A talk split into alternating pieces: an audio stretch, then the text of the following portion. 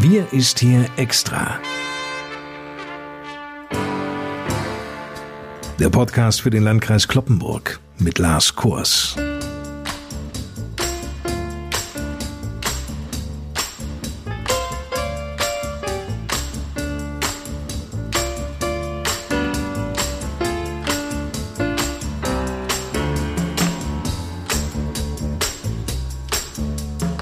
Moin und willkommen zu unserem wöchentlichen Corona-Update für den Landkreis Kloppenburg. Wir bleiben landesweit an der Spitze. In diesem Fall geht es allerdings um die 7-Tage-Inzidenz. Die lag in dieser Woche bei uns stets um die 300, also mal drunter, mal drüber.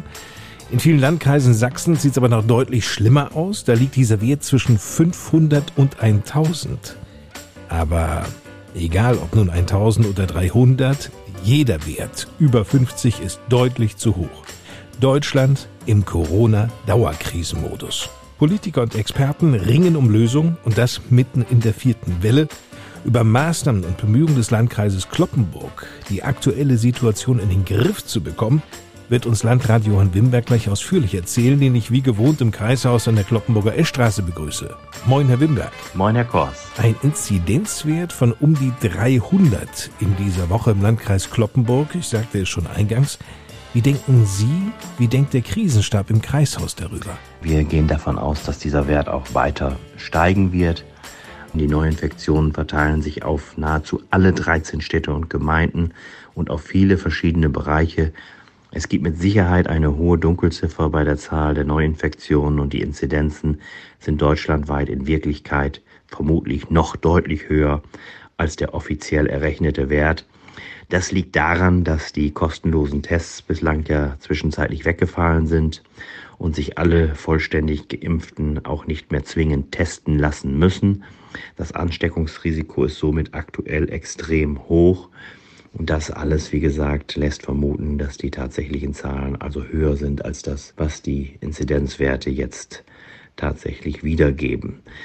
Bei uns haben wir natürlich sehr hohe Testungen, allein durch den Bereich der Lebensmittelindustrie, wo verpflichtende Testungen gerade ja auch in verschiedensten Betrieben angesagt sind und dadurch decken wir natürlich auch einiges auf. Aber mittlerweile haben wir ein sehr verbreitetes Infektionsgeschehen flächendeckend im gesamten Landkreis. Und das, so befürchte ich, wird auch noch in den nächsten Wochen und Monaten so weitergehen. Darauf müssen wir eingestellt sein und damit müssen wir leider rechnen. Wie im ganzen Land, so werden auch in den drei Kliniken im Landkreis Kloppenburg immer mehr Corona-Patienten betreut. Herr Wimberg, wie nehmen Sie diese Situation wahr? Sie ist schon besorgniserregend, möchte ich sagen, weil doch die Zahl der stationär zu behandelnden Corona-Infizierten ansteigt. Wir haben eine hohe Inzidenz und eine vergleichsweise geringe Impfquote. Das Zusammenspiel dieser beiden Faktoren ist für unsere Krankenhäuser gerade extrem belastend.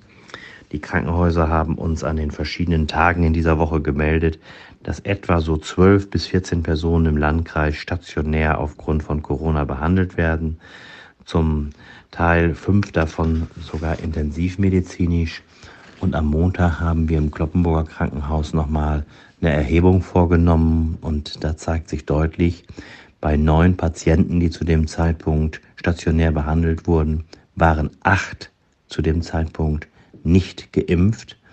Und es waren zu dem Zeitpunkt drei auf der Intensivstation und alle drei, die auf der Intensivstation waren, waren nicht geimpft.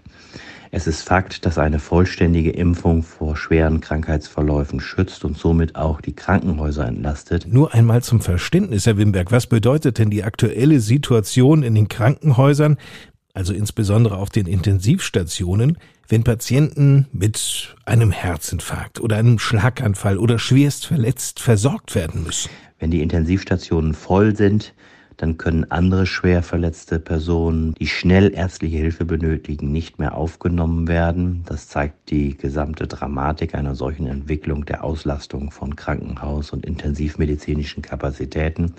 Es kann nicht sein, dass die Intensivstationen mit Corona-Patienten belegt sind, die sich dort mit einer hohen Wahrscheinlichkeit nicht befinden würden, wenn sie sich hätten impfen lassen.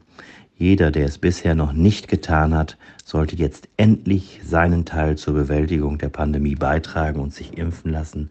Das ist und bleibt der entscheidende Schlüssel zur Überwindung und Bewältigung der Pandemie. Nur so bekommen wir wirkliche Fortschritte. Und wenn man mal den Zusammenhang zwischen der Inzidenz und der Impfquote sieht, dann zeigt sich das auch zum Beispiel im Landkreis Rottal-Inn in Bayern, wo auch die Impfquote vergleichsweise niedrig ist, also noch deutlich niedriger als bei uns. Und dort eben auch eine wahnsinnig hohe Inzidenz ist mit über 1000, 1140 war es jetzt kürzlich. Und insofern muss man sagen, es ist eben elementar wichtig, dass wir beim Impfgeschehen Fortschritte machen. Und deshalb muss die Impfquote möglichst über 80 Prozent sein, besser 85 Prozent, damit wir wirklich aus diesem Geschehen wieder herauskommen. Der Niedersächsische Landkreistag fordert in dieser Woche die Landesregierung auf, schneller auf die steigenden Corona-Zahlen zu reagieren. Das Warnsystem des Landes reagiere einfach zu träge. Das Land solle schneller zur 2G-Regel übergehen. Ist das aus Ihrer Sicht eigentlich die Lösung zu diesem Zeitpunkt? Ja, ob es eine Lösung ist, kann ich nicht abschließend sagen, aber ich begrüße das durchaus und unterstütze natürlich diese Forderung des Niedersächsischen Landkreistages, auch wenn geimpfte Personen natürlich sich noch mit dem Virus infizieren können und andere unbemerkt anstecken. Das ist sicherlich so, wenn sie selbst auch keine Symptome aufweisen.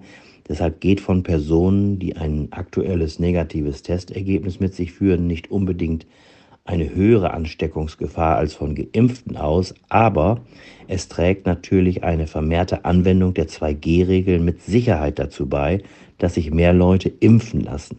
Von daher kann die schnellere Anwendung der 2G-Regeln mit Sicherheit hilfreich sein und deshalb begrüße ich auch diese Forderung, damit wir tatsächlich auch beim Impfgeschehen weiterkommen, wenn immer mehr Menschen merken, dass sie ungeimpft unter zunehmenden Einschränkungen und Restriktionen zu leiden haben. Bei der Diskussion um eine 2G-Regelung in Niedersachsen scheint aber nun seit gestern Bewegung zu kommen. Ich gehe fest davon aus, dass wir das 2G-Modell in Niedersachsen weiter ausweiten werden. Das sagte Niedersachsens Gesundheitsministerin Daniela Behrens in einem Interview mit der Neuen Osnabrücker Zeitung.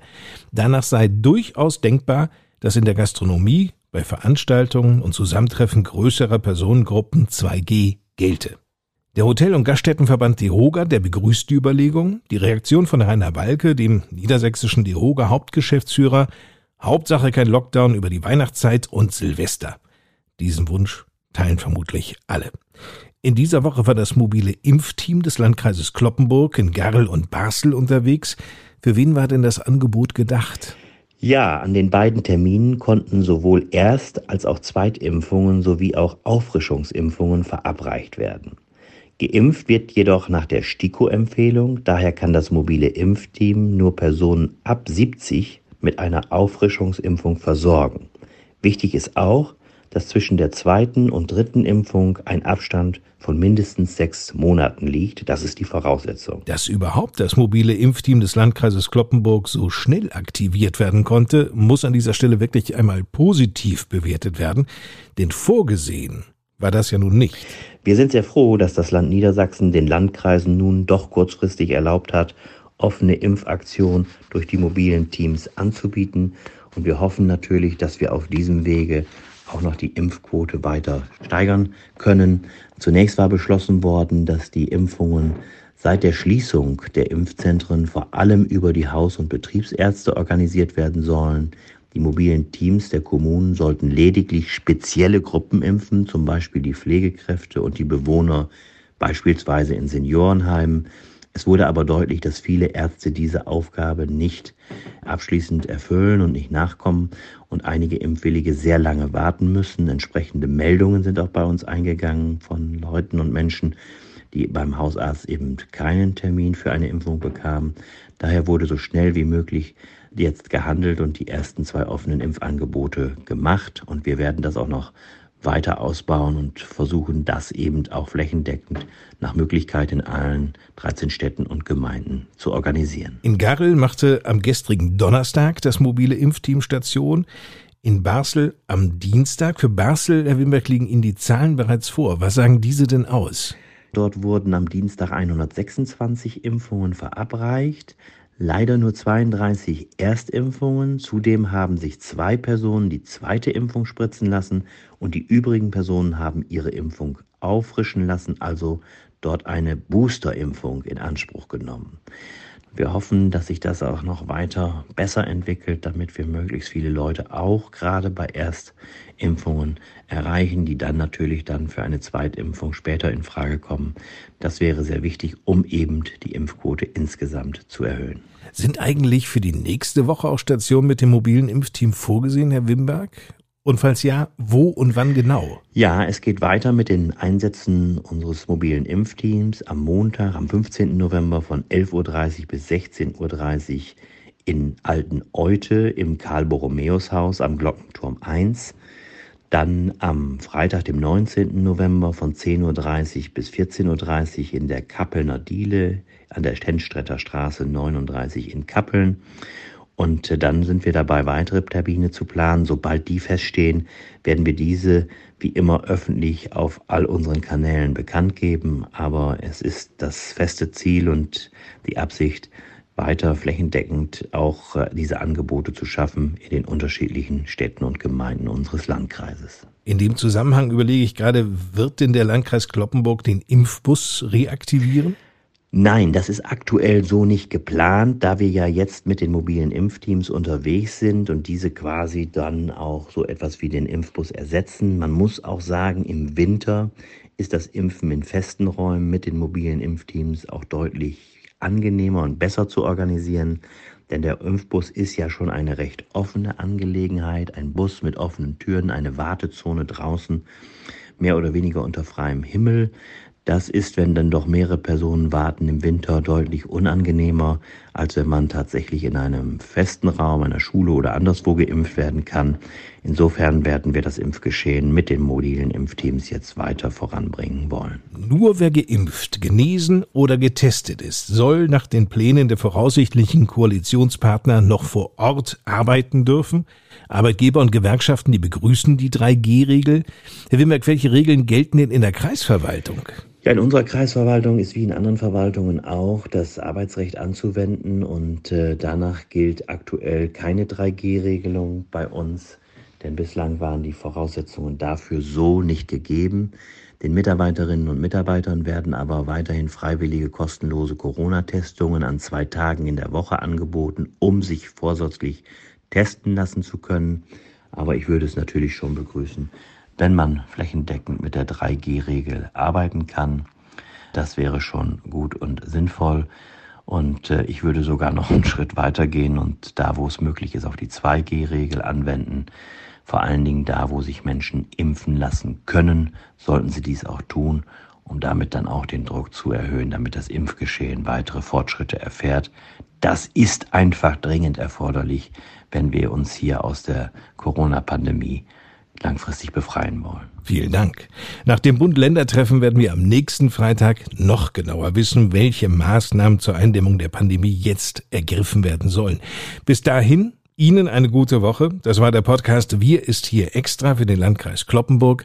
Mein Name ist Lars Koers und ich gebe noch einmal ab an Landrat Johann Wimberg im Kloppenburger Kreishaus. Ja, lieber Herr Koers, liebe Hörerinnen und Hörer, auch zum Schluss unseres heutigen Podcasts kann ich mich eigentlich nur einmal mehr wiederholen, wenn es um das Thema Impfen geht. Wir werden die Pandemie im Wesentlichen nur überwinden, wenn wir die Impfquote noch deutlich steigern. Das ist der entscheidende Schlüssel, wenn wir aus den Infektionswellen irgendwann herauskommen wollen. Sonst wird sich das Geschehen voraussichtlich auch im nächsten Jahr wiederholen und fortsetzen. Daher muss politisch entschlossener gehandelt werden, das ist meine Überzeugung, und notfalls auch bald über Impfpflichten nachgedacht werden, wenn anders keine Impffortschritte erreicht werden können. Sonst wird die Mehrheit der Bevölkerung weiterhin von einer impfunwilligen Minderheit massiv belastet, gefährdet und eingeschränkt. Es versteht sich von selbst, dass ich natürlich nicht jene meine, die sich aus medizinischen Gründen nicht impfen lassen können. Das ist natürlich selbstverständlich. Also, passen Sie weiterhin gut auf sich und Ihre Mitmenschen auf. In diesem Sinne wünsche ich Ihnen ein ruhiges und erholsames Wochenende. Bleiben Sie gesund und zuversichtlich. Bis zum nächsten Mal.